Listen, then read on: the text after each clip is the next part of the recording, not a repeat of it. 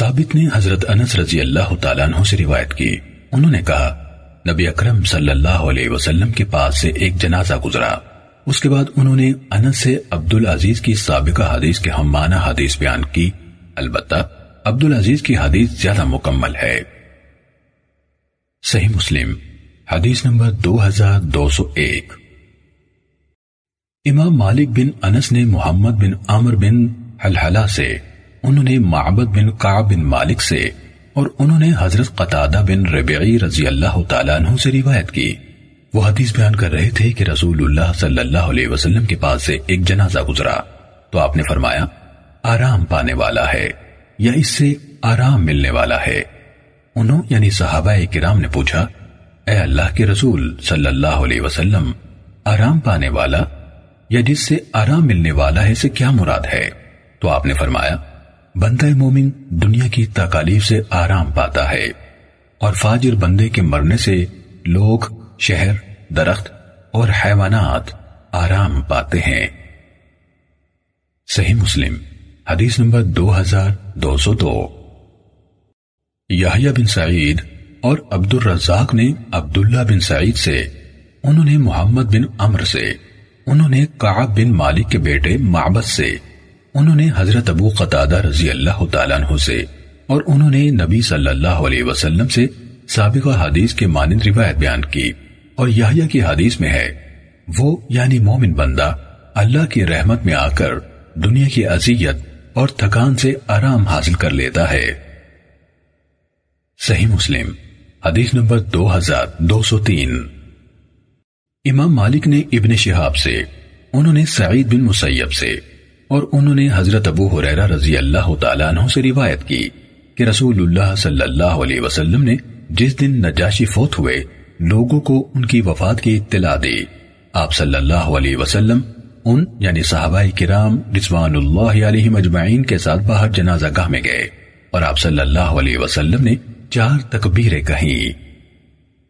صحیح مسلم، حدیث نمبر دو ہزار دو سو چار۔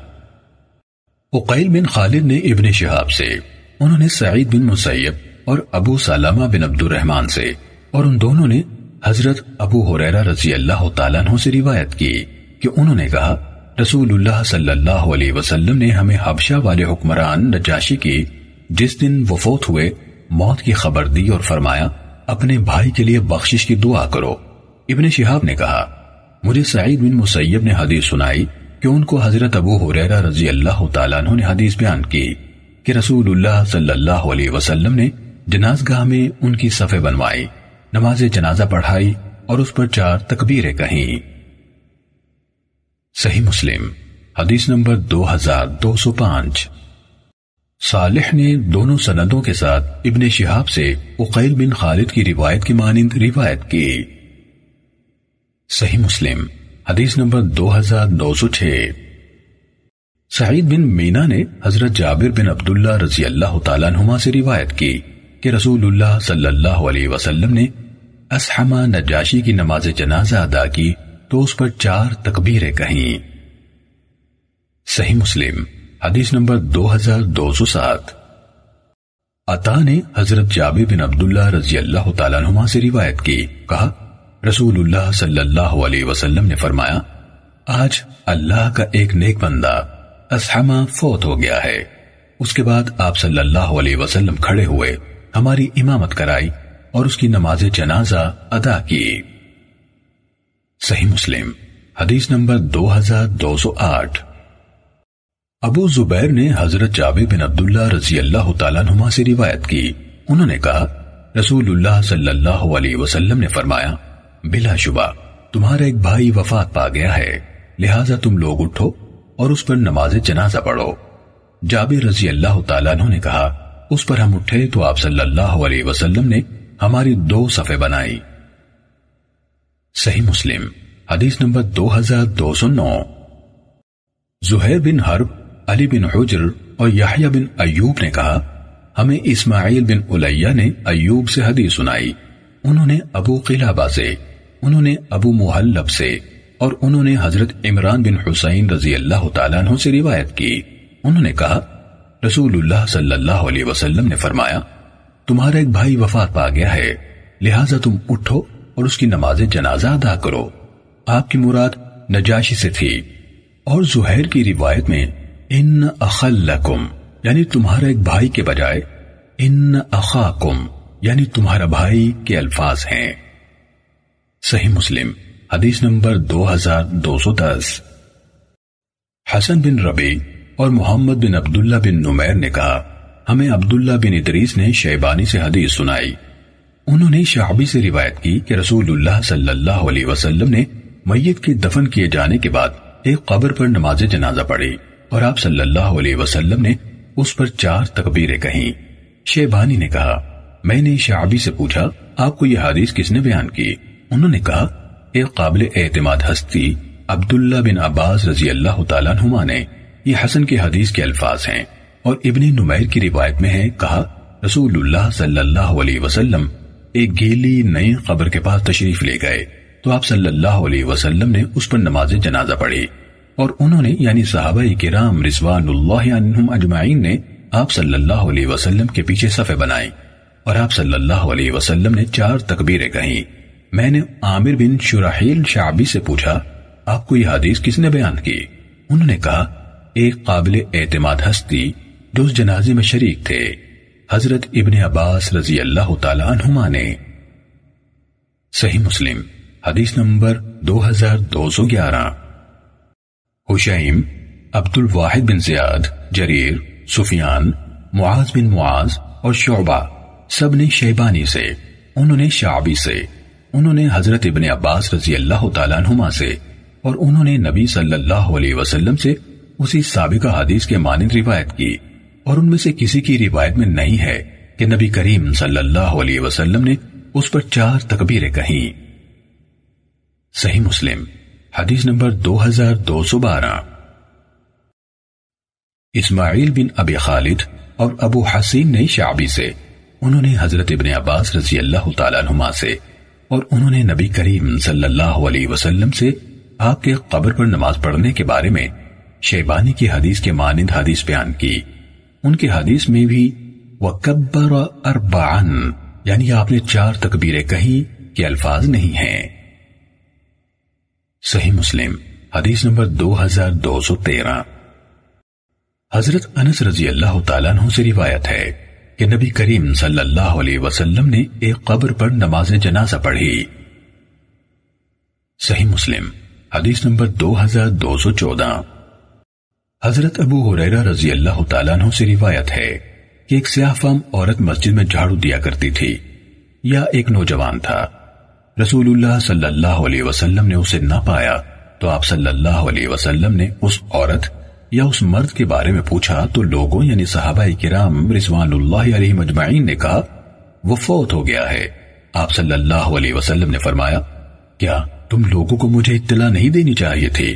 کہا، گویا ان لوگوں نے اس عورت یا اس مرد کے معاملے کو معمولی خیال کیا۔ تو آپ صلی اللہ علیہ وسلم نے فرمایا، مجھے اس کی قبر دکھاؤ۔ صحابہ رضوان اللہ علیہ مجمعین نے آپ صلی اللہ علیہ وسلم کو اس کی قبر دکھائی۔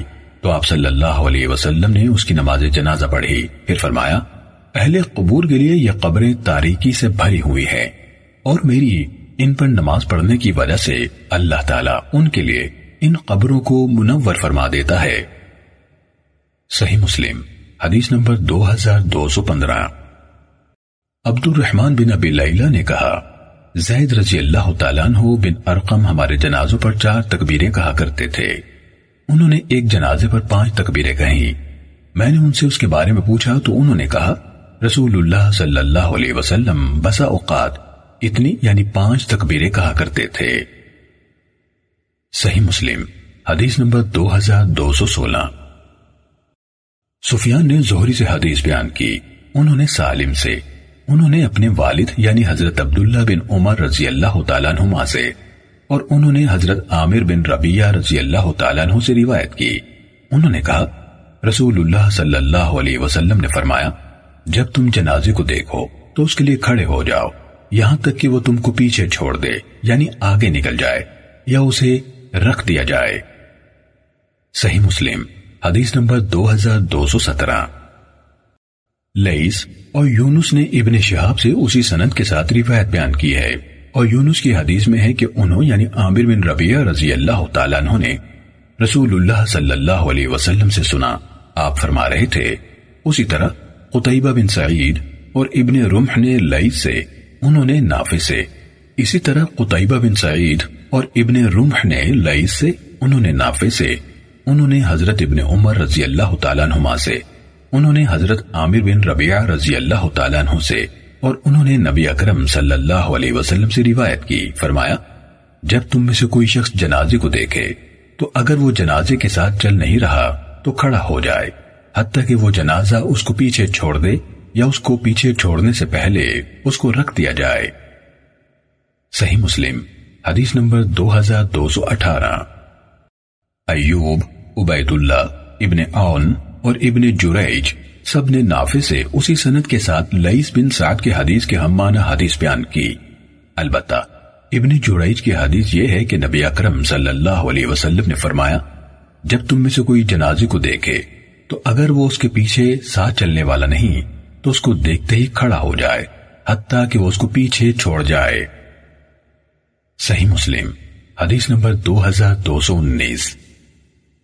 ابو صالح نے ابو سعید خدری رضی اللہ تعالیٰ عنہ سے روایت کی۔ انہوں نے کہا، رسول اللہ صلی اللہ علیہ وسلم نے فرمایا، جب تم کسی جنازے کے پیچھے یعنی ساتھ جاؤ، تو نہ بیٹھو، یہاں تک کہ اس کو رکھ دیا جائے۔ صحیح مسلم، حدیث نمبر دو ہزار دو سو بیس۔ ابو سلمہ بن عبد الرحمن نے حضرت ابو سعید خدری رضی اللہ تعالیٰ عنہ سے روایت کی۔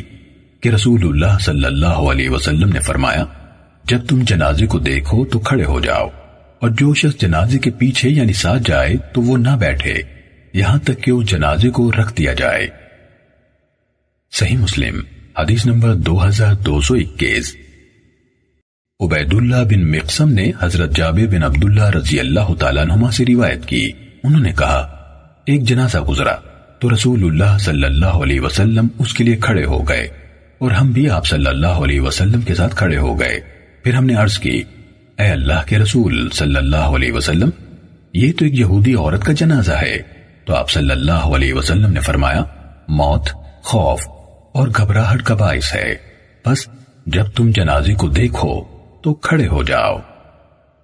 صحیح مسلم، حدیث نمبر دو ہزار دو سو بائیس۔ محمد بن رافع نے کہا، ہمیں عبد الرزاق نے حدیث سنائی۔ کہا مجھے ابو زبیر نے خبر دی کہ انہوں نے حضرت جابر رضی اللہ تعالیٰ عنہ سے سنا۔ وہ کہہ رہے تھے، رسول اللہ صلی اللہ علیہ وسلم ایک جنازے کے لیے جو آپ صلی اللہ علیہ وسلم کے پاس سے گزرا کھڑے ہو گئے۔ یہاں تک کہ وہ نکاحوں سے اوجل ہو گیا۔ صحیح مسلم، حدیث نمبر دو ہزار دو سو تیئیس۔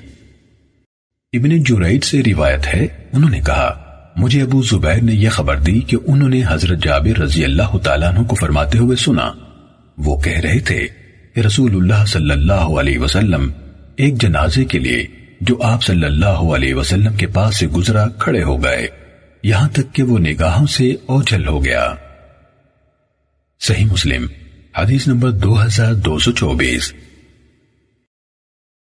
شعبہ نے عمر بن مرہ سے اور انہوں نے ابن ابی لیلہ سے روایت کی کہ حضرت قیس بن سعد اور سہل بن حنیف رضی اللہ تعالیٰ عنہما قادسیہ میں مقیم تھے کہ ان کے پاس ایک جنازہ گزرا، تو وہ دونوں کھڑے ہو گئے۔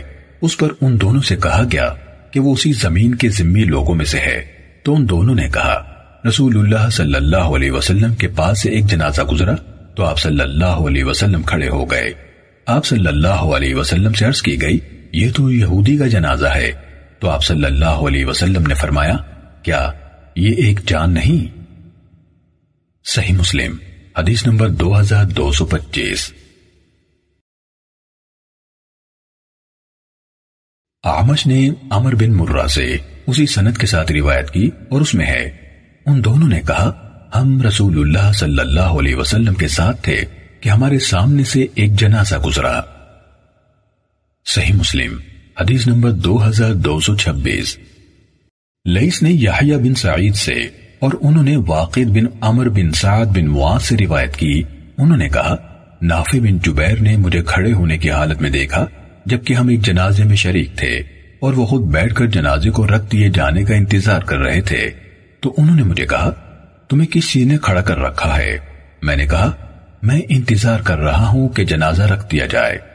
کیونکہ حضرت ابو سعید خدری رضی اللہ تعالیٰ عنہ اس کے بارے میں حدیث بیان کرتے ہیں، تو نافع نے کہا، مجھے مسعود بن حکم نے حضرت علی بن ابی طالب رضی اللہ تعالیٰ عنہ سے حدیث سنائی ہے۔ انہوں نے کہا، رسول اللہ صلی اللہ علیہ وسلم ابتدا میں جنازوں کے لیے کھڑے ہوئے، پھر بعد میں بیٹھتے رہے۔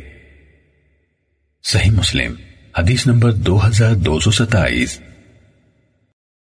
عبد الوہاب نے کہا میں نے یحییٰ بن سعید سے سنا، کہا، مجھے واقع بن عمر بن سعد بن معاذ انصاری نے خبر دی کہ نافع بن جبیر نے ان کو خبر دی کہ ان کو مسعود بن حکم انصاری نے بتایا کہ انہوں نے حضرت علی بن ابی طالب رضی اللہ تعالیٰ عنہ سے سنا۔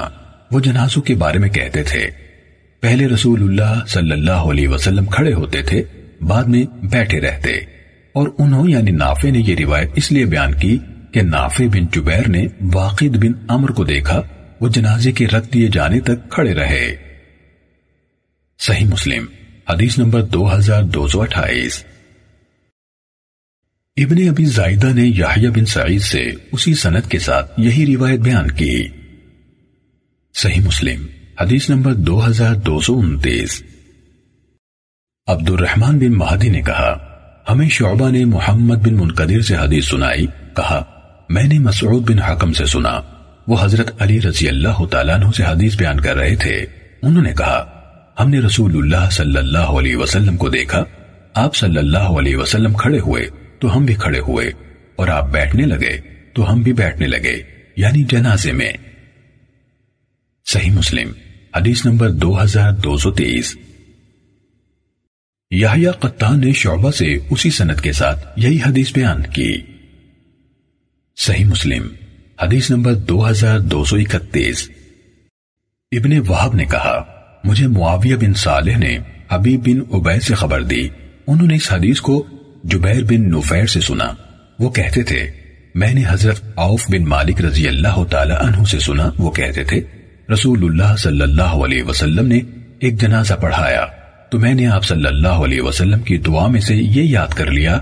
آپ صلی اللہ علیہ وسلم فرما رہے تھے اے اللہ، اسے بخش دے، اس پر رحم فرما، اور اسے عافیت دے، اسے معاف فرما، اور اس کی باعزت ضیافت فرما، اور اس کے داخل ہونے کی جگہ یعنی قبر کو وسیع فرما، اور اس کے گناہوں کو پانی، برف، اور اولوں سے دھو دے، اسے گناہوں سے اس طرح صاف کر دے، جس طرح تو نے سفید کپڑے کو میل کچیل سے صاف کیا، اور اسے اس گھر کے بدلے میں بہتر گھر اس کے گھر والوں کے بدلے میں بہتر گھر والے اور اس کی بیوی کے بدلے میں بہتر بیوی عطا فرما اور اس کو جنت میں داخل فرما اور قبر کے عذاب سے اور آگ کے عذاب سے اپنی پناہ عطا فرما۔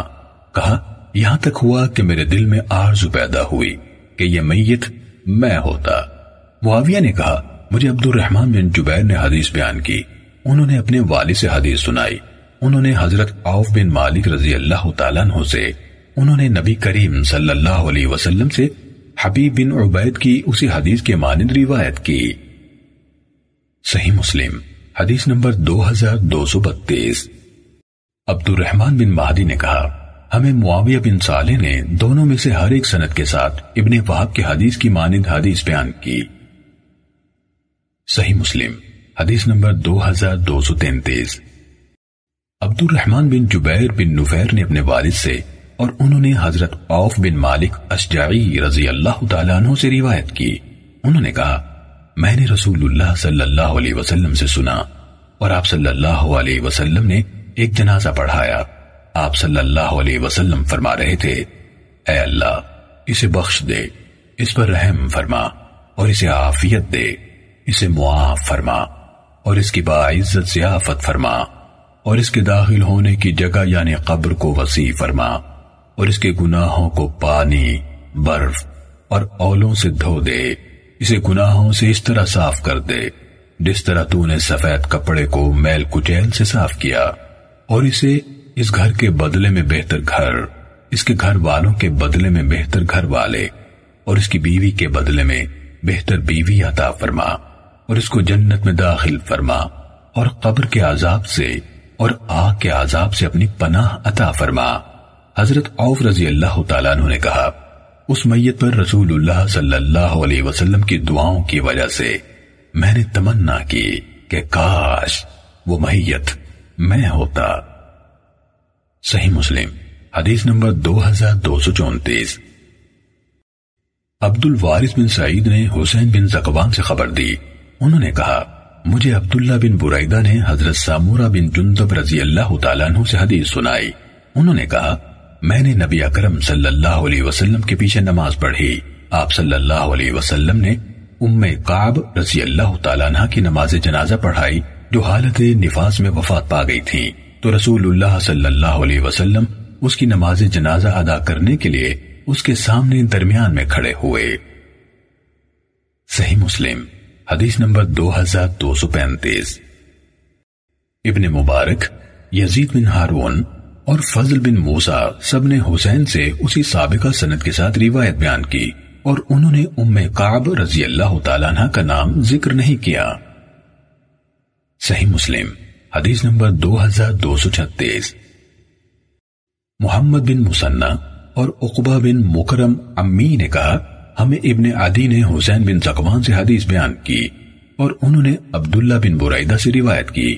انہوں نے کہا حضرت سامورہ بن جندب رضی اللہ تعالیٰ عنہ نے کہا، میں رسول اللہ صلی اللہ علیہ وسلم کے عہد مبارک میں نو عمر لڑکا تھا اور میں آپ صلی اللہ علیہ وسلم سے حادث سن کر یاد کیا کرتا تھا اور مجھے بات کرنے سے اس کے سوا کوئی چیز نہ روکتی کہ یہاں بہت لوگ ہیں جو عمر میں مجھ سے بڑے ہیں۔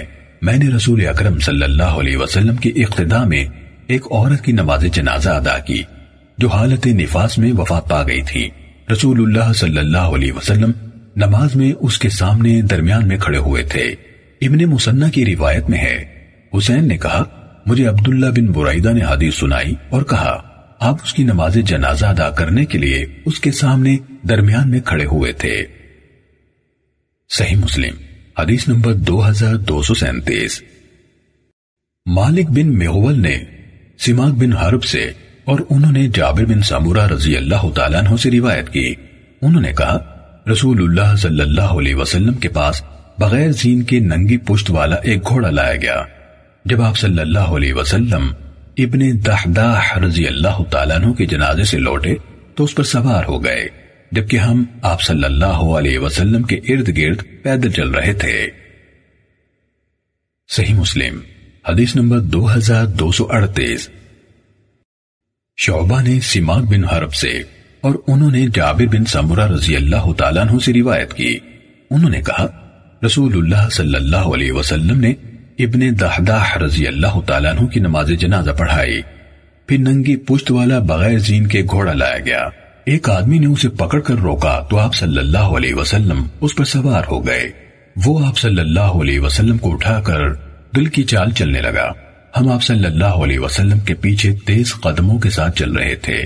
کہا، لوگوں میں سے ایک آدمی نے کہا، نبی اکرم صلی اللہ علیہ وسلم نے فرمایا، ابن دہداہ رضی اللہ تعالیٰ عنہ کے لیے جنت میں کتنے لٹکے ہوئے یا جھکے ہوئے خوشے ہیں۔ یا شعبہ نے ابن دہداہ رضی اللہ تعالیٰ عنہ کے بجائے ابو دہداہ رضی اللہ تعالیٰ عنہ کے لیے کہا۔ صحیح مسلم، حدیث نمبر دو ہزار دو سو انتالیس۔ عامر بن سعد بن ابی وقاص سے روایت ہے کہ حضرت سعد بن ابی وقاص رضی اللہ تعالیٰ عنہ نے اپنی اس بیماری کے دوران میں جس میں وہ فوت ہو گئے تھے، اپنے لواحقین سے کہا، میرے لیے لہت تیار کرنا اور میرے اوپر اچھے طریقے سے کچی اینٹیں لگانا، جس طرح رسول اللہ صلی اللہ علیہ وسلم کی قبر مبارک کے ساتھ کیا گیا تھا۔ صحیح مسلم، حدیث نمبر دو ہزار دو سو چالیس۔ ابو جمرہ نے حضرت ابن عباس رضی اللہ تعالیٰ نما سے روایت کی۔ انہوں نے کہا، رسول اللہ صلی اللہ علیہ وسلم کی قبر میں سرخ موٹی چادر رکھی یعنی بچھائی گئی تھی۔ امام مسلم رحمہ اللہ نے کہا، ابو جمرہ کا نام نصر بن عمران اور ابو تیاح کا نام یزید بن حمید ہے۔ ان کا نام سند میں نہیں، یہ ایک زائد فائدہ ہے، جس کا اضافہ امام مسلم رحمہ اللہ نے غالباً کسی شاگرد کے کسی سوال پر ان دونوں نے سرخس میں وفات پائی۔ جس کا اضافہ امام مسلم نے غالباً کسی شاگرد کے سوال پر کیا۔ ان دونوں نے سرخس میں وفات پائی۔ صحیح مسلم، حدیث نمبر دو ہزار دو سو اکتالیس۔ سمامہ بن شفائی نے بیان کیا، کہا، ہم سرزمین روم کے جزیرہ رودس میں فضالہ بن عبید اوسی انصاری رضی اللہ عنہ کے ساتھ تھے کہ ہمارا ایک دوست وفات پا گیا۔ حضرت فضالہ بن عبید رضی اللہ تعالیٰ عنہ نے ان کی قبر کے بارے میں حکم دیا تو اس کو برابر کر دیا گیا۔ پھر انہوں نے کہا، میں نے رسول اللہ صلی اللہ علیہ وسلم سے سنا ہے کہ آپ صلی اللہ علیہ وسلم ان قبروں کو زمین کے برابر کرنے کا حکم دیتے تھے۔ صحیح مسلم، حدیث نمبر دو ہزار دو سو بیالیس۔ وقیع نے سفیان سے، انہوں نے حبیب بن ابی ثابت سے، انہوں نے ابو وائل سے۔ اور انہوں نے ابو الحیاج اسدی سے روایت کی۔ انہوں نے کہا، حضرت علی بن ابی طالب رضی اللہ تعالیٰ عنہ نے مجھ سے کہا کیا میں تمہیں اس مہم پر روانہ نہ کروں، جس پر رسول اللہ صلی اللہ علیہ وسلم نے مجھے روانہ کیا تھا۔ وہ یہ ہے کہ تم کسی تصویر یا مجسمے کو نہ چھوڑنا، مگر اسے مٹا دینا، اور کسی بلند قبر کو نہ چھوڑنا، مگر اسے زمین کے برابر کر دینا۔ صحیح مسلم۔ حدیث نمبر دو ہزار دو سو تینتالیس۔ یحییٰ القتان نے کہا، ہمیں سفیان نے حبیب سے اسی سنت کے ساتھ سابقہ حدیث کے مانند حدیث بیان کی اور انہوں نے لا تدع تمثالا الا تمستا کے بجائے ولا صورتا الا تمستها یعنی کوئی تصویر نہ چھوڑنا، مگر اسے مٹا دینا کہا ہے۔ صحیح مسلم۔ حدیث نمبر دو ہزار دو سو چوالیس۔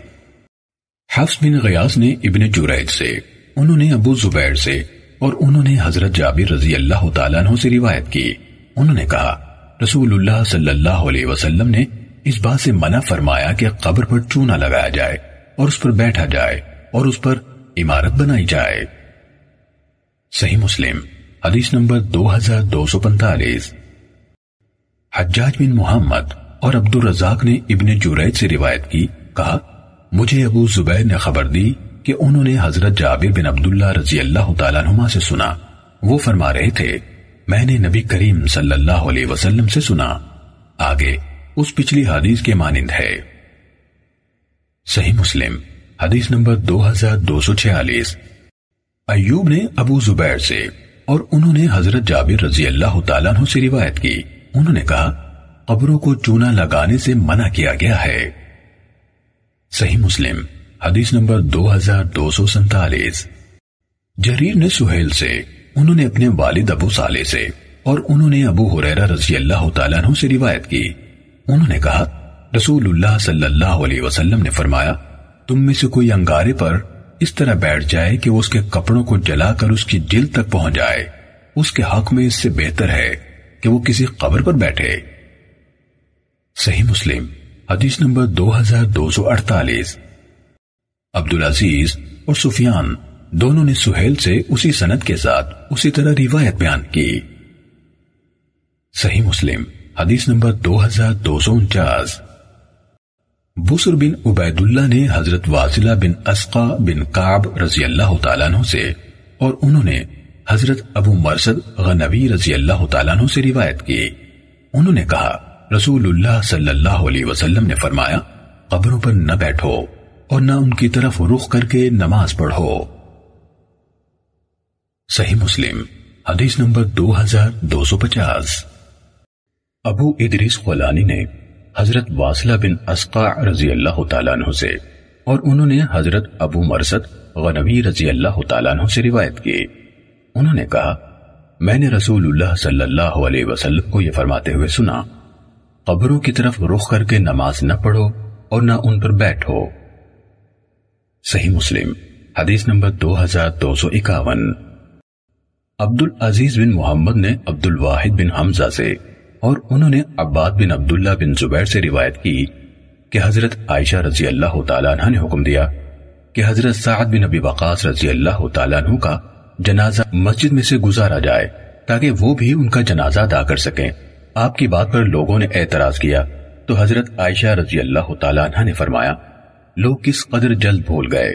رسول اللہ صلی اللہ علیہ وسلم نے بدری صحابی سہیل بن بیزا رضی اللہ تعالیٰ عنہ کی نماز جنازہ مسجد ہی میں ادا کی تھی۔ صحیح مسلم، حدیث نمبر دو ہزار دو سو باون۔ موسا بن اقبا نے عبد الواحد سے اور انہوں نے عباد بن عبداللہ بن زبیر سے روایت کی۔ وہ حضرت عائشہ رضی اللہ تعالیٰ عنہ سے حدیث بیان کرتے ہیں کہ جب حضرت سعد بن نبی وقاص رضی اللہ تعالیٰ عنہ فوت ہوئے تو نبی اکرم صلی اللہ علیہ وسلم کی ازواج متحرات نے پیغام بھیجا کہ ان کے جنازے کو مسجد میں سے گزار کر لے جائیں تاکہ وہ بھی ان کی نماز جنازہ ادا کر سکیں۔ تو انہوں یعنی صحابہ کرام رضوان اللہ علیہ مجمعین نے ایسا ہی کیا۔ اس جنازے کو ان کے حجروں کے سامنے روک کر رکھ دیا گیا تاکہ وہ نماز جنازہ پڑھ لیں۔ پھر اس جنازے کو باب الجنائز سے جو مقاعد کی طرف کھلتا تھا باہر نکالا گیا۔ اس کے بعد ان یعنی ازوات کو یہ بات پہنچی کہ لوگوں نے معیوب سمجھا ہے اور کہا ہے، جنازوں کو مسجد میں نہیں لایا جاتا تھا۔ یہ بات حضرت عائشہ رضی اللہ تعالی عنہ تک پہنچی تو انہوں نے فرمایا، لوگوں نے اس کام کو معیوب سمجھنے میں کتنی جلدی کی، جس کا انہیں علم نہیں۔ انہوں نے ہماری اس بات پر اعتراض کیا ہے کہ جنازہ مسجد میں لایا جائے۔ حالانکہ رسول اللہ صلی اللہ علیہ وسلم نے سہیل بن بیزا رضی اللہ تعالیٰ عنہ کا جنازہ مسجد کے اندر ہی پڑا تھا۔ صحیح مسلم، حدیث نمبر دو ہزار دو سو تریپن حضرت ابو سلمہ بن عبد الرحمن سے روایت ہے کہ جب حضرت سعد بن ابی وقاص رضی اللہ تعالیٰ عنہ کی وفات ہوئی، تو حضرت عائشہ رضی اللہ تعالیٰ عنہ نے کہا، ان کو مسجد میں لاؤ تاکہ میں بھی ان کی نماز جنازہ ادا کر سکوں۔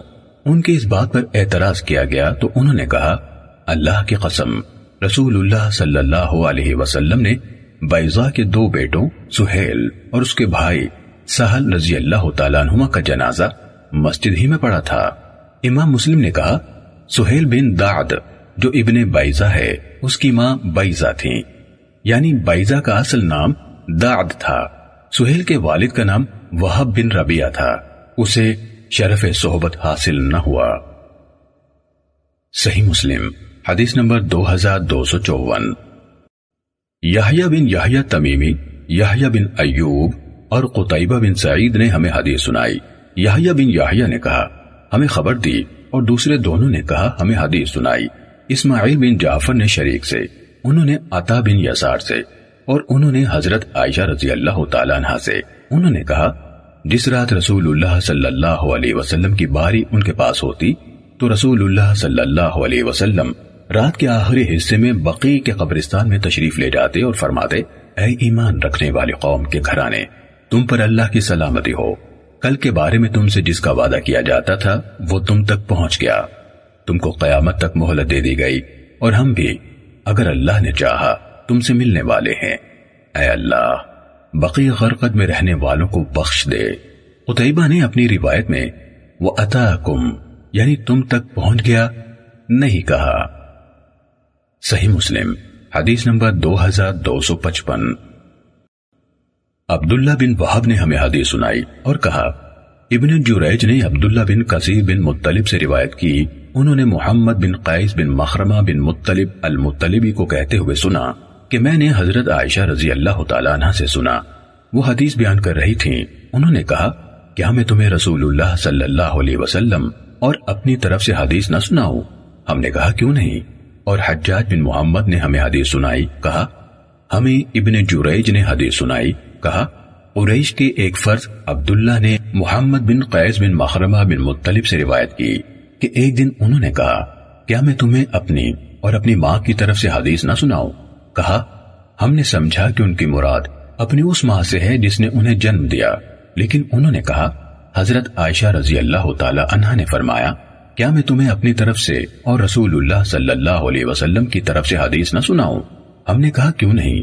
کہا، حضرت عائشہ رضی اللہ تعالی عنہ نے فرمایا، ایک دفعہ جب میری باری کی رات ہوئی، جس میں نبی کریم صلی اللہ علیہ وسلم میرے ہاں تھے، آپ مسجد سے لوٹے، اپنی چادر سرحانے رکھی۔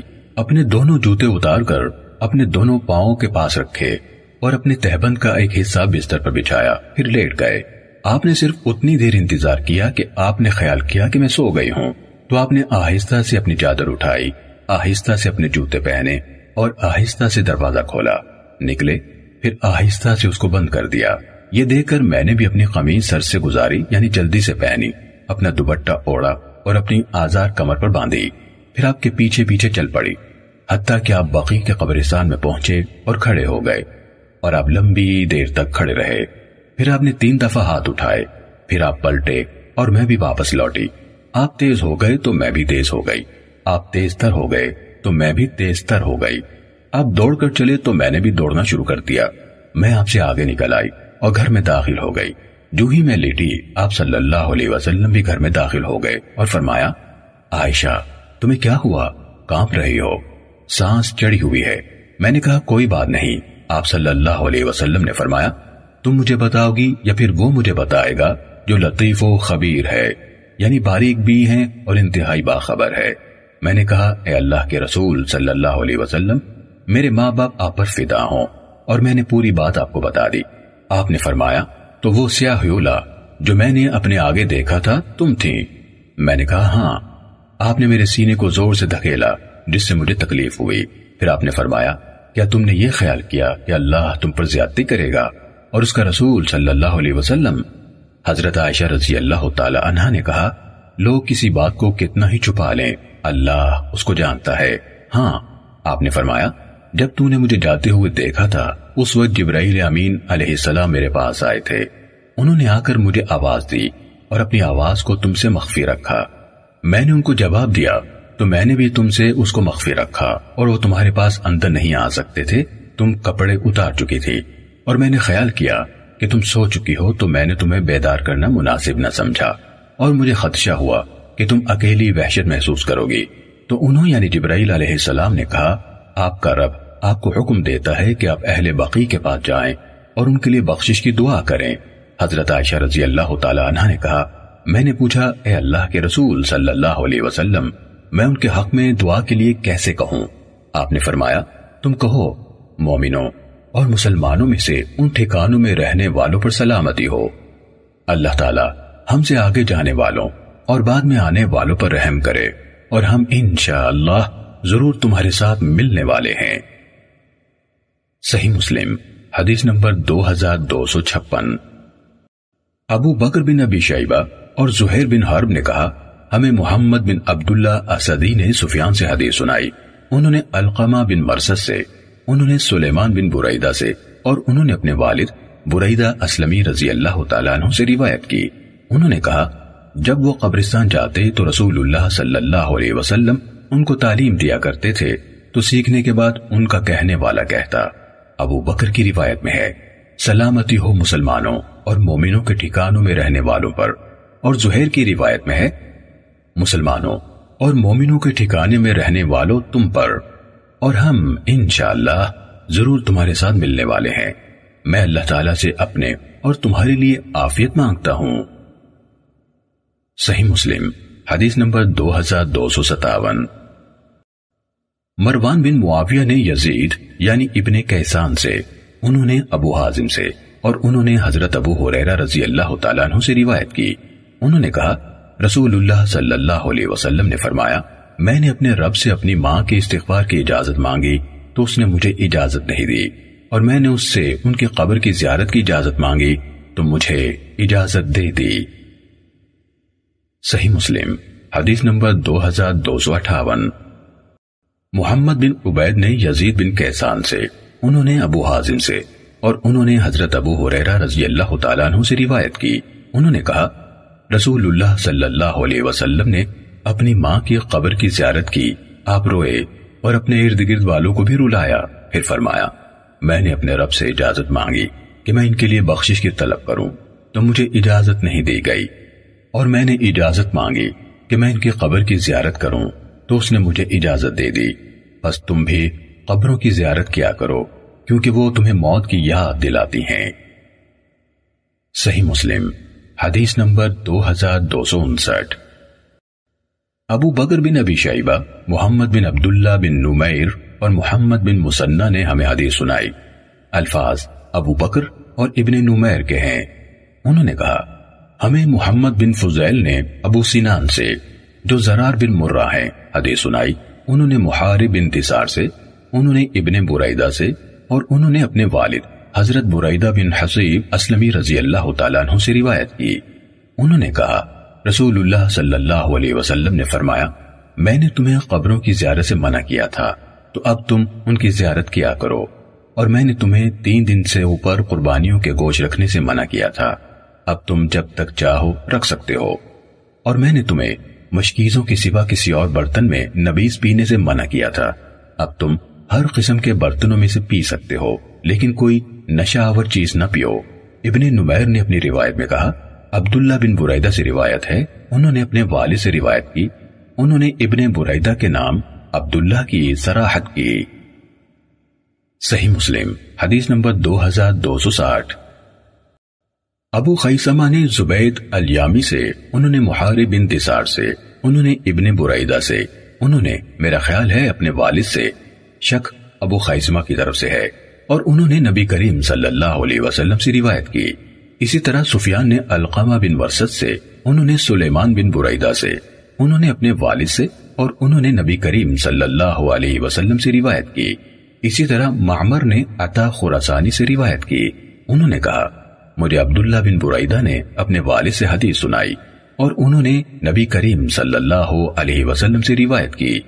ان سب یعنی زبید، سفیان اور معمر نے ابو سنان کی حدیث کے ہم معنی حدیث بیان کی۔ صحیح مسلم، حدیث نمبر دو ہزار دو سو اکسٹھ۔ حضرت جابر بن سامورہ رضی اللہ تعالیٰ عنہ سے روایت ہے۔ انہوں نے کہا، نبی اکرم صلی اللہ علیہ وسلم کے پاس ایک آدمی لایا گیا، جس نے اپنے آپ کو ایک چوڑے تیر سے قتل کر ڈالا تھا۔ تو آپ نے خود اس کی نماز جنازہ نہیں پڑھی۔ دوسروں کو پڑھنے کا حکم دیا، جس طرح ابتدا میں آپ دوسروں کو مقروض کا جنازہ پڑھنے کا حکم دیتے۔ تھے صحیح مسلم، حدیث نمبر دو ہزار دو سو باسٹھ۔ سفیان بن اینا نے کہا، میں نے عمر بن یاہیا بن عمارہ سے پوچھا تو انہوں نے مجھے اپنے والد سے خبر دی۔ انہوں نے حضرت ابو سعید خدری رضی اللہ تعالیٰ عنہ سے اور انہوں نے نبی کریم صلی اللہ علیہ وسلم سے روایت کی۔ آپ صلی اللہ علیہ وسلم نے فرمایا، پانچ وسق سے کم یعنی غلے یا کھجور میں صدقہ یعنی زکات نہیں، اور نہ پانچ سے کم اونٹوں میں صدقہ ہے، اور نہ ہی پانچ اوقیہ سے کم چاندی میں صدقہ ہے۔ صحیح مسلم، حدیث نمبر دو ہزار دو سو تریسٹھ۔ یحییٰ بن سعید نے عمر بن یحییٰ سے مذکورہ بالا سند کے ساتھ اسی کے مانند بیان کیا۔ صحیح مسلم، حدیث نمبر دو ہزار دو سو چونسٹھ۔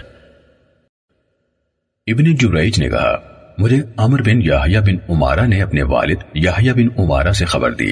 انہوں نے کہا، میں نے حضرت ابو سعید خودری رضی اللہ تعالیٰ عنہ سے سنا، کہہ رہے تھے، میں نے رسول اللہ صلی اللہ علیہ وسلم کو فرماتے ہوئے سنا اور نبی کریم صلی اللہ علیہ وسلم نے اپنی ہتھیلی سے اپنی پانچوں انگلیوں سے اشارہ کیا۔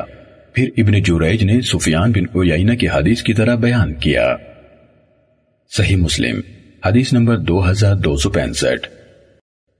عمارہ بن غزیہ نے یحییٰ بن عمارہ سے حدیث بیان کی۔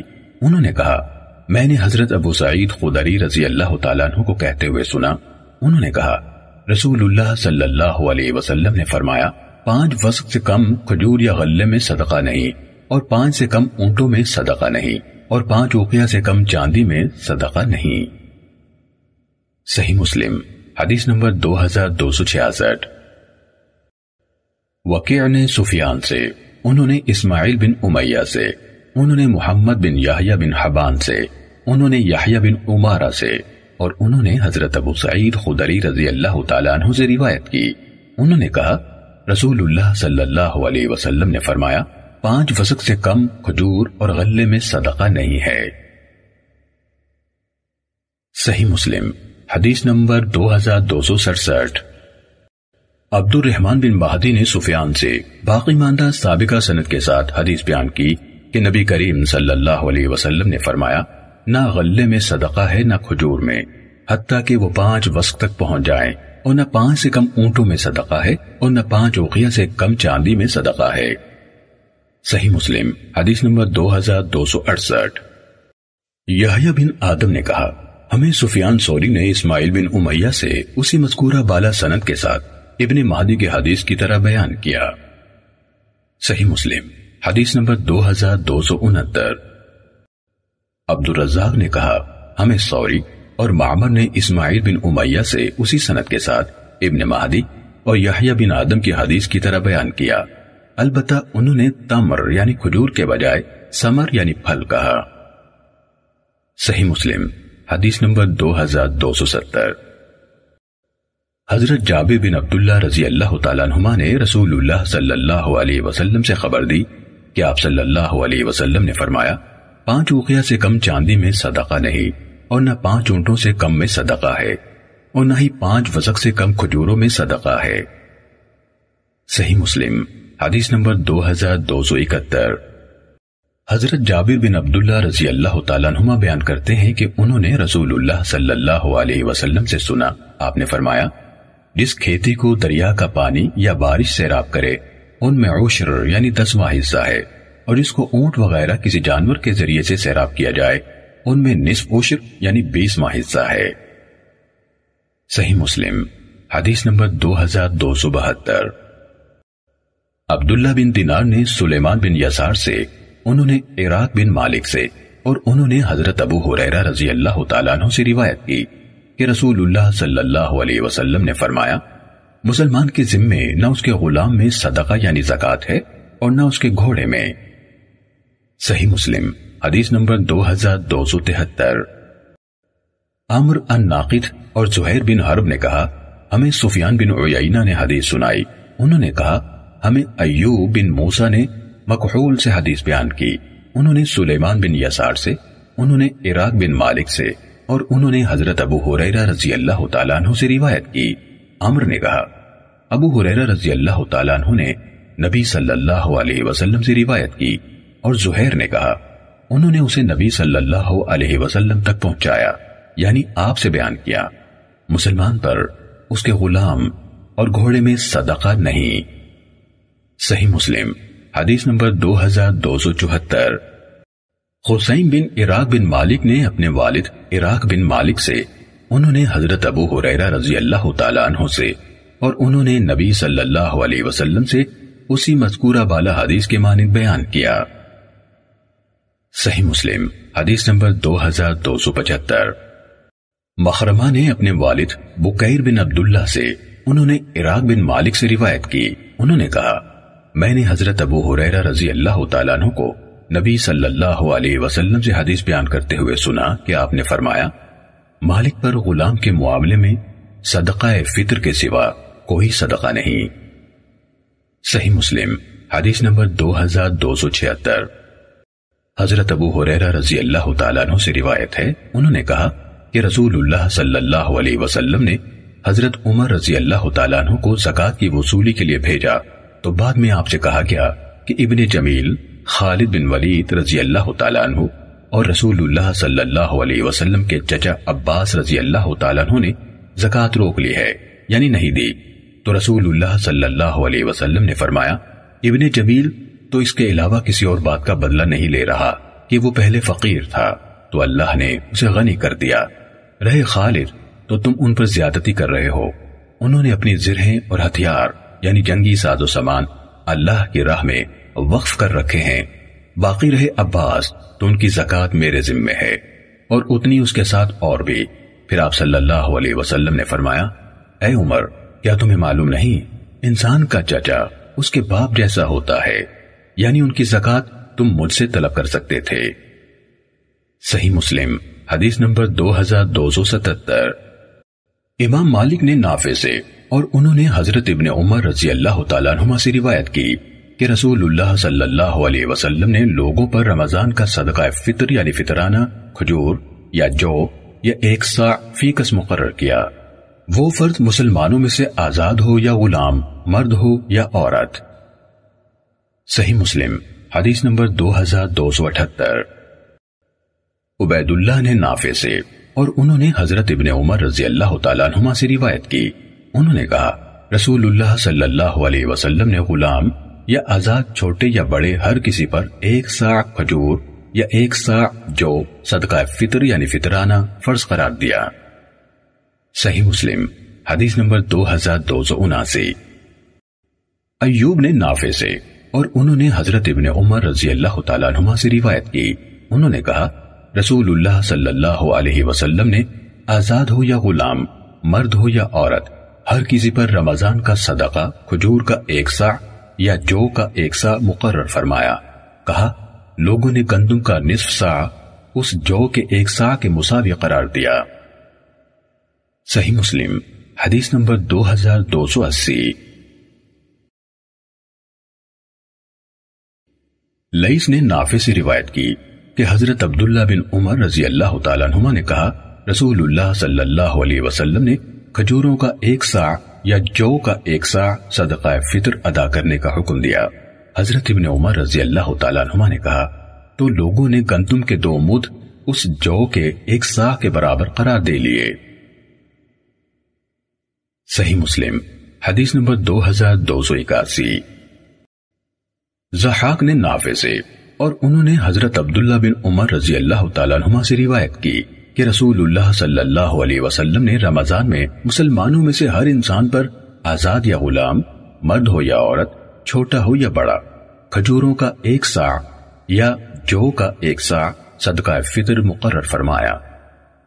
صحیح مسلم، حدیث نمبر دو ہزار دو سو بیاسی۔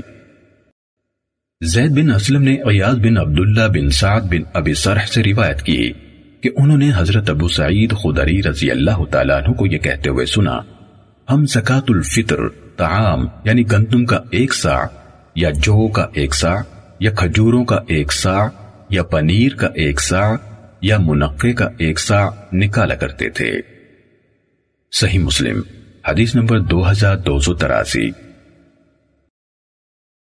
داؤد بن قیس نے ایاز بن عبداللہ سے اور انہوں نے حضرت ابو سعید خدری رضی اللہ تعالیٰ عنہ سے روایت کی۔ انہوں نے کہا جب رسول اللہ صلی اللہ علیہ وسلم ہم میں موجود تھے، تو ہم ہر چھوٹے بڑے، آزاد اور غلام کی طرف سے تعام یعنی گندم کا ایک سا یا پنیر کا ایک سا یا جو کا ایک سا یا کھجوروں کا ایک سا یا منقع کا ایک سا زکات الفطر یعنی فطرانہ نکالتے تھے۔ اور ہم اسی کے مطابق نکالتے رہے۔ یہاں تک کہ ہمارے پاس امیر المومنین معاویہ بن ابی سفیان رضی اللہ تعالیٰ نما حج یا عمرہ ادا کرنے کے لیے تشریف لائے۔ اور ممبر پر لوگوں کو خطاب کیا اور لوگوں سے جو گفتگو کی، اس میں یہ بھی کہا، میں یہ سمجھتا ہوں کہ شام سے آنے والی مہنگی گندم کے دو مد یعنی نصف سا کھجوروں کے ایک سا کے برابر ہیں۔ اس کے بعد لوگوں نے اس قول کو اپنا لیا۔ ابو سعید خدری رضی اللہ تعالیٰ عنہ نے کہا، لیکن جب تک میں زندہ ہوں، زندگی بھر ہمیشہ اسی طرح نکالتا رہوں گا، جس طرح عہد نبوی صلی اللہ علیہ وسلم میں نکالا کرتا تھا۔ صحیح مسلم، حدیث نمبر دو ہزار دو سو چوراسی۔ اسماعیل بن امیہ نے کہا، مجھے ایاز بن عبداللہ بن سعد بن ابی سرح نے خبر دی کہ انہوں نے حضرت ابو سعید خودری رضی اللہ تعالیٰ عنہ سے سنا۔ وہ کہہ رہے تھے، ہم رسول اللہ صلی اللہ علیہ وسلم کی موجودگی میں زکاة الفطر، ہر چھوٹے بڑے، آزاد اور غلام کی طرف سے تین قسم کی اصناف سے نکالتے تھے۔ کھجوروں سے ایک سا پنیر سے ایک سا اور جو سے ایک سا ہم ہمیشہ اس کے مطابق نکالتے رہے۔ یہاں تک کہ امیر معاویہ رضی اللہ تعالی عنہ کا دور آ گیا تو انہوں نے یہ رائے پیش کی کہ گندم کے دو مد کھجوروں کے ایک سا کے برابر ہے حضرت ابو سعید خدری رضی اللہ تعالیٰ عنہ نے کہا، لیکن میں تو اسی پہلے طریقے سے نکالتا رہوں گا۔ صحیح مسلم، حدیث نمبر دو ہزار دو سو پچاسی۔ حارث بن عبد الرحمن بن ابی زباب نے ایاز بن عبداللہ بن ابی سرح سے اور انہوں نے حضرت ابو سعید خدری رضی اللہ تعالیٰ عنہ سے روایت کی۔ انہوں نے کہا، ہم فطرانہ ان تین اجناس سے نکالا کرتے تھے، پنیر، کھجور اور جو، یہی ان کی بنیادی خوردنی اجناس تھیں۔ صحیح مسلم، حدیث نمبر دو ہزار دو سو چھیاسی۔ ابن اجلان نے ایاز بن عبداللہ بن ابی سرح سے اور انہوں نے حضرت ابو سعید خدری رضی اللہ تعالیٰ عنہ سے روایت کی کہ جب حضرت معاویہ رضی اللہ تعالیٰ عنہ نے گندم کے آدھے سا کو کھجوروں کے سا کے برابر قرار دیا، تو ابو سعید رضی اللہ تعالیٰ عنہ نے اس بات کو ماننے سے انکار کیا اور کہا، میں فطرانے میں اس کے سوا اور کچھ نہ نکالوں گا، جو میں رسول اللہ صلی اللہ علیہ وسلم کے دور میں نکالا کرتا تھا۔ اور وہ ہے، کھجوروں کا ایک سا یا منقع کا ایک سا یا جو کا ایک سا یا پنیر کا ایک سا صحیح مسلم، حدیث نمبر دو ہزار دو سو ستاسی۔ موسا بن اقبا نے نافع سے اور انہوں نے حضرت ابن عمر رضی اللہ تعالیٰ عنہما سے روایت کی کہ رسول اللہ صلی اللہ علیہ وسلم نے فطرانے کے بارے میں یہ حکم دیا کہ اسے نماز عید کی طرف لوگوں کے نکلنے سے پہلے ادا کر دیا جائے۔ صحیح مسلم، حدیث نمبر دو ہزار دو سو اٹھاسی۔ زحاق نے نافع سے اور انہوں نے حضرت عبداللہ بن عمر رضی اللہ تعالیٰ عنہ سے روایت کی کہ رسول اللہ صلی اللہ علیہ وسلم نے صدقہ فطر نکالنے کے بارے میں یہ حکم دیا کہ اسے لوگوں کے عید کے نکلنے سے پہلے ادا کر دیا جائے۔ صحیح مسلم، حدیث نمبر دو ہزار دو سو نواسی۔ حفظ بن میسرہ سنعانی نے زید بن اسلم سے حدیث بیان کی کہ ان کو ابو صالح زکوان نے خبر دی کہ انہوں نے حضرت ابو حریرہ رضی اللہ تعالیٰ عنہ کو کہتے ہوئے سنا۔ رسول اللہ صلی اللہ علیہ وسلم نے فرمایا، جو بھی سونے اور چاندی کا مالک ان میں سے یا ان کی قیمت میں سے ان کا حق یعنی زکاة ادا نہیں کرتا، تو جب قیامت کا دن ہوگا، انہیں اس کے لیے آگ کی تختیہ بنا دیا جائے گا اور انہیں جہنم کی آگ میں گرم کیا جائے گا اور پھر ان سے اس کے پہلو، اس کی پیشانی اور اس کی پشت کو داغا جائے گا۔ جب وہ تختیاں پھر سے آگ میں جائیں گی انہیں پھر سے اس کے لیے واپس لایا جائے گا۔ اس دن جس کی مقدار پچاس ہزار سال ہے، یہ عمل مسلسل ہوتا رہے گا۔ حتیٰ کہ بندوں کے درمیان فیصلہ کر دیا جائے گا۔ پھر وہ جنت یا دوزہ کی طرف اپنا راستہ دیکھ لے گا۔ آپ صلی اللہ علیہ وسلم سے پوچھا گیا، اے اللہ کے رسول صلی اللہ علیہ وسلم، اونٹوں کا کیا حکم ہے؟ آپ صلی اللہ علیہ وسلم نے فرمایا، کوئی اونٹوں کا مالک نہیں جو ان کا حق ادا نہیں کرتا، اور ان کا حق یہ بھی ہے کہ ان کو پانی پلانے کے دن یعنی ضرورت مندوں اور مسافروں کے لیے ان کا دودھ نکالا جائے۔ اور جب قیامت کا دن ہوگا، اس مالک کو ایک وسیع چٹیل میدان میں ان اونٹوں کے سامنے بچھا یعنی لٹا دیا جائے گا۔ وہ اونٹ دنیا میں تعداد اور فربہی کے اعتبار سے جتنے زیادہ سے زیادہ وافر تھے، اس حالت میں ہوں گے۔ وہ ان میں سے دودھ چھڑائے ہوئے ایک بچے کو بھی گم نہیں پائے گا۔ وہ اسے اپنے قدموں سے رون دیں گے اور اپنے منہ سے کاٹیں گے۔ جب بھی ان میں سے پہلا اونٹ اس پر سے گزر جائے گا، تو دوسرا اس پر واپس لے آیا جائے گا۔ یہ اس دن میں بار بار ہوگا، جس کی مقدار پچاس ہزار سال ہوگی۔ یہاں تک کہ بندوں کے درمیان فیصلہ ہو جائے گا اور اسے جنت یا دوزخ کی طرف اس کا راستہ دکھا دیا جائے گا۔ آپ صلی اللہ علیہ وسلم سے عرض کی گئی، اللہ کے رسول صلی اللہ علیہ وسلم، تو گائے اور بکریاں، آپ صلی اللہ علیہ وسلم نے فرمایا، اور نہ گائے اور بکریوں کا کوئی مالک ہوگا۔ جو ان کا حق ادا نہیں کرتا۔ مگر جب قیامت کا دن ہوگا، تو اسے ان کے سامنے وسیع چٹیل میدان میں بچھایا یعنی لٹایا جائے گا۔ وہ ان میں سے کسی ایک جانور کو بھی گم نہیں پائے گا۔ ان میں کوئی گائے یا بکری، نہ مڑے سینگوں والی ہوگی، نہ بغیر سینگوں کے ہوگی، اور نہ ہی کوئی ٹوٹے سینگوں والی ہوگی۔ سب سیدھے تیز سینگوں والی ہوں گی۔ وہ اسے اپنے سینگوں سے ماریں گی اور اپنے سموں سے رون دیں گی۔ یہ معاملہ اس دن میں ہوگا جو پچاس ہزار سال کے برابر ہوگا۔ جب پہلا جانور گزر جائے گا تو ان کا دوسرا جانور واپس لے آیا جائے گا، حتیٰ کہ بندوں کے درمیان فیصلہ ہو جائے گا اور اسے جنت یا دوزخ کی طرف اس کا راستہ دکھایا جائے گا۔ عرض کی گئی، اے اللہ کے رسول صلی اللہ علیہ وسلم، تو گھوڑے، آپ صلی اللہ علیہ وسلم نے فرمایا، گھوڑے تین طرح کے ہیں، وہ جو آدمی کے لیے بوجھ ہیں، دوسرے وہ جو آدمی کے لیے سطر یعنی پردہ پوشی کا باعث ہیں، تیسرے وہ جو آدمی کے لیے اجر و ثواب کا باعث ہیں۔ بوجھ اور گناہ کا باعث وہ گھوڑے ہیں جن کو ان کا مالک ریاکاری، فخر و غرور اور مسلمانوں کی دشمنی کے لیے باندھتا ہے۔ تو یہ گھوڑے اس کے لیے بوجھ یعنی گناہ ہیں۔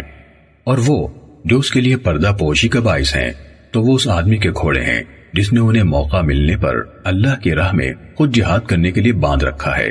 پھر وہ ان کی پشتوں اور گردنوں میں اللہ کے حق کو نہیں بھولا۔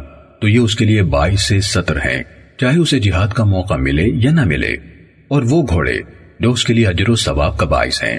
تو وہ اس آدمی کے گھوڑے ہیں جس نے انہیں اللہ کی راہ میں اہل اسلام کی خاطر کسی چراگاہ یا باغیچے میں باندھ رکھا ہے اور وہ خود جہاد پر جا سکے یا نہ جا سکے، انہیں دوسروں کو جہاد کے لیے دیتا ہے۔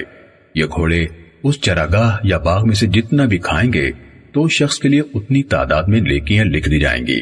اور اس شخص کے لیے ان کی لید اور پیشاب کی مقدار کے برابر بھی نیکیاں لکھ دی جائیں گی۔ اور وہ گھوڑے اپنی رسید توڑوا کر ایک دو ٹیلوں کی دوڑ نہیں لگائیں گے۔ مگر اللہ تعالیٰ اس شخص کے لیے ان کے قدموں کے نشانات اور لید کی تعداد کے برابر نیکیاں لکھ دے گا۔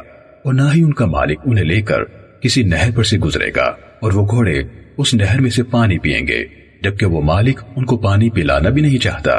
مگر اللہ تعالیٰ اس شخص کے لیے اتنی نیکیاں لکھ دے گا جتنا ان گھوڑوں نے پانی پیا۔ عرض کی گئی، اے اللہ کے رسول صلی اللہ علیہ وسلم اور گدھے۔ آپ صلی اللہ علیہ وسلم نے فرمایا، مجھ پر گدھوں کے بارے میں اس منفرد اور جامع آیت کے سوا کوئی چیز نازل نہیں کی گئی۔ فَمَن يَعْمَلْ مِثْقَالَ ذَرَّةٍ خَيْرًا يَرَى، وَمَن يَعْمَلْ مِثْقَالَ ذَرَّةٍ شَرًّا يَرَى، جو کوئی ایک ذرے کی مقدار میں نیکی کرے گا، قیامت کے دن اسے دیکھ لے گا، اور جو کوئی ایک ذرے کے برابر برائی کرے گا، اسے دیکھ لے گا۔ صحیح مسلم۔ حدیث نمبر دو ہزار دو سو نوے۔ ہشام بن سعد نے زید بن اسلم سے اسی سنت کے ساتھ حفظ بن میسرہ کی حدیث کے آخر تک اس کے ہم معنی روایت بیان کی۔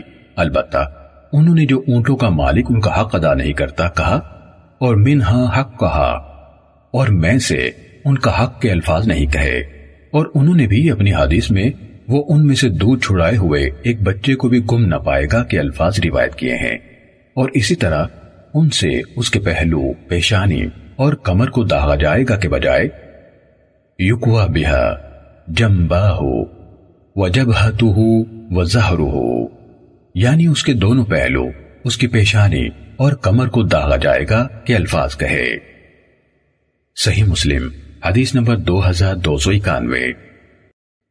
عبدالعزیز بن مختار نے کہا، ہمیں سہیل بن ابی صالح نے اپنے والد سے حدیث سنائی۔ انہوں نے حضرت ابو حریرہ رضی اللہ تعالیٰ عنہ سے روایت کی۔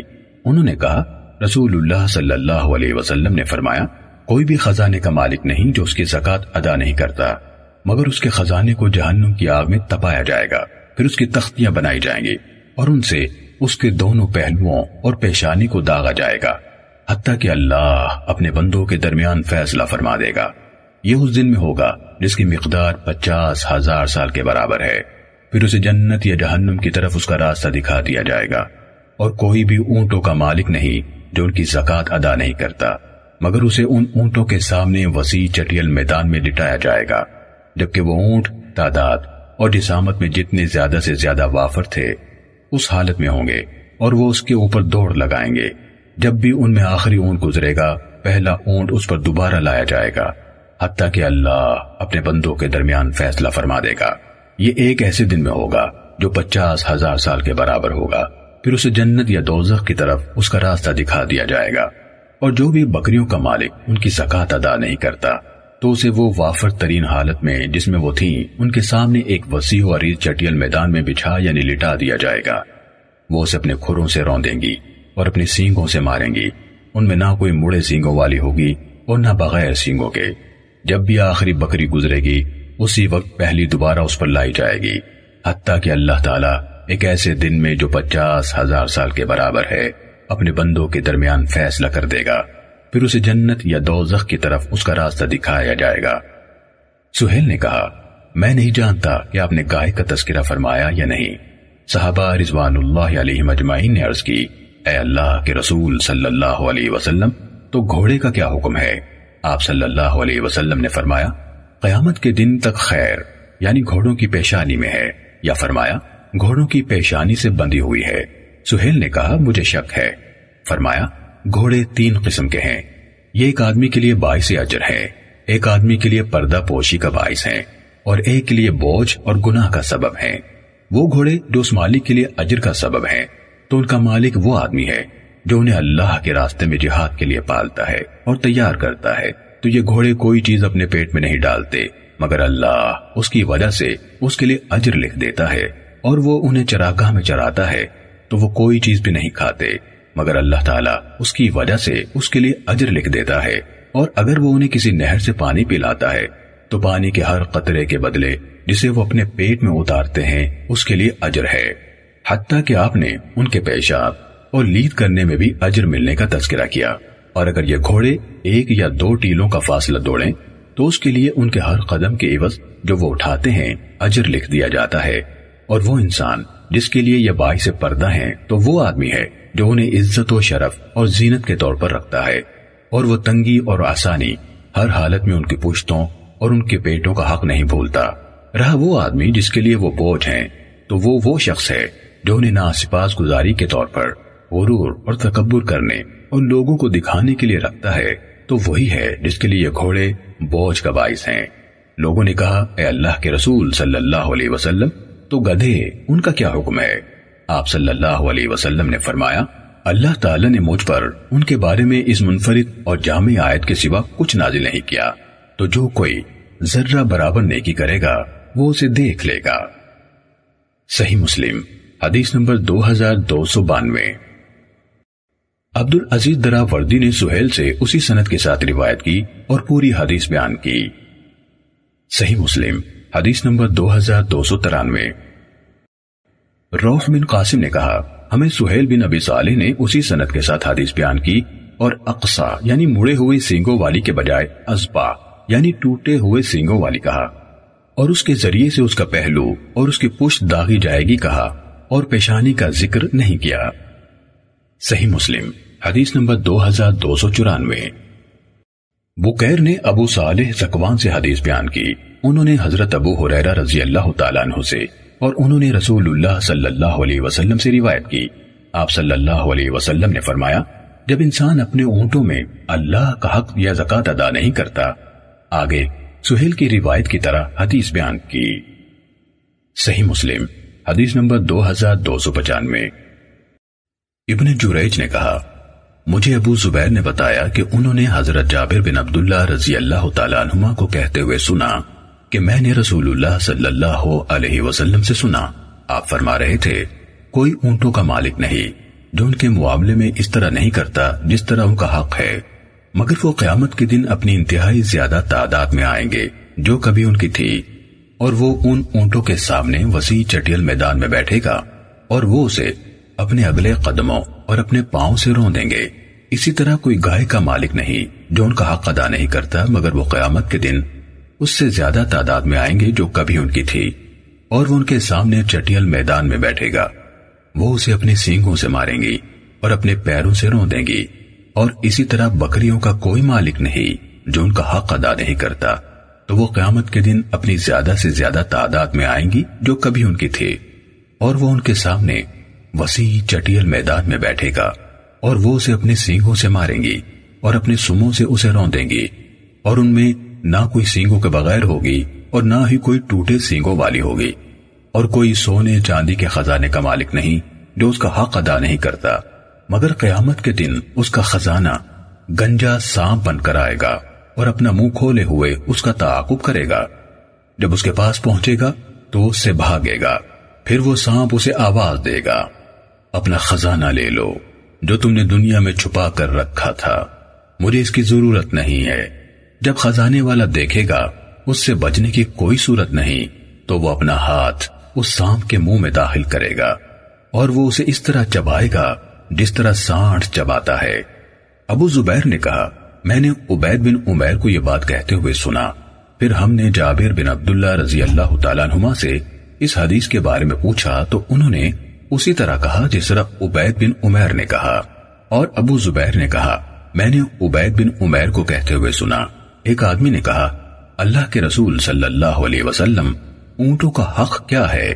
آپ صلی اللہ علیہ وسلم نے فرمایا، پانی پلانے کے موقع پر ان کا دودھ دوہنا اور لوگوں کو پلانا، اور اس کا ڈول ادھار دینا، اور اس کا سانڈ ادھار دینا، اور اونٹنی کو دودھ پینے کے لیے دینا، اور اللہ کی راہ میں سواری کی خاطر دینا۔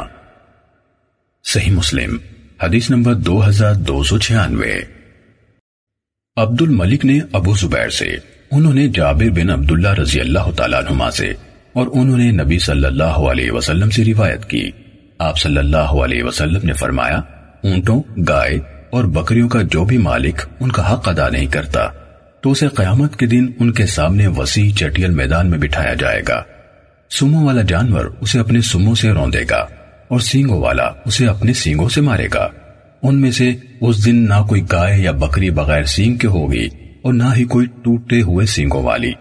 ہم نے پوچھا، اے اللہ کے رسول صلی اللہ علیہ وسلم، ان کا حق کیا ہے؟ آپ نے فرمایا، ان میں سے نر کو جفتی کے لیے دینا، ان کا ڈول ادھار دینا، ان کو دودھ پینے کے لیے دینا، ان کو پانی کے گھاٹ پر دوہنا اور لوگوں کو پلانا اور اللہ کی راہ میں سواری کے لیے دینا اور جو بھی صاحب مال اس کی زکات ادا نہیں کرتا تو قیامت کے دن وہ مال گنجے سام کی شکل اختیار کر لے گا۔ اس کا مالک جہاں جائے گا، وہ اس کے پیچھے لگا رہے گا اور وہ اس سے بھاگے گا، اسے کہا جائے گا، یہ تیرا وہی مال ہے جس میں تو بخل کیا کرتا تھا۔ جب وہ دیکھے گا کہ اس سے بچنے کی کوئی صورت نہیں ہے، تو وہ اپنا ہاتھ اس کے منہ میں داخل کرے گا۔ وہ اسے اس طرح چبائے گا جس طرح اونٹ چارے کو چباتا ہے۔ صحیح مسلم، حدیث نمبر دو ہزار دو سو ستانوے۔ عبد الواحد بن سیاد نے کہا، ہمیں محمد بن ابی اسماعیل نے حدیث سنائی۔ انہوں نے کہا، ہمیں عبد الرحمن ہلال بن ابسی نے حضرت جریر بن عبداللہ رضی اللہ تعالیٰ عنہ سے حدیث بیان کی۔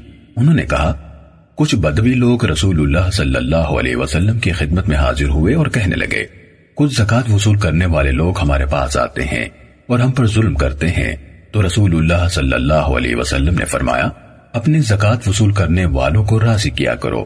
حضرت جری رضی اللہ تعالیٰ عنہ نے کہا، جب سے میں نے رسول اللہ صلی اللہ علیہ وسلم سے یہ حدیث سنی ہے، تو میرے پاس سے جو کوئی زکات وصول کرنے والا گیا، راضی کیا۔ صحیح مسلم، حدیث نمبر دو ہزار دو سو اٹھانوے۔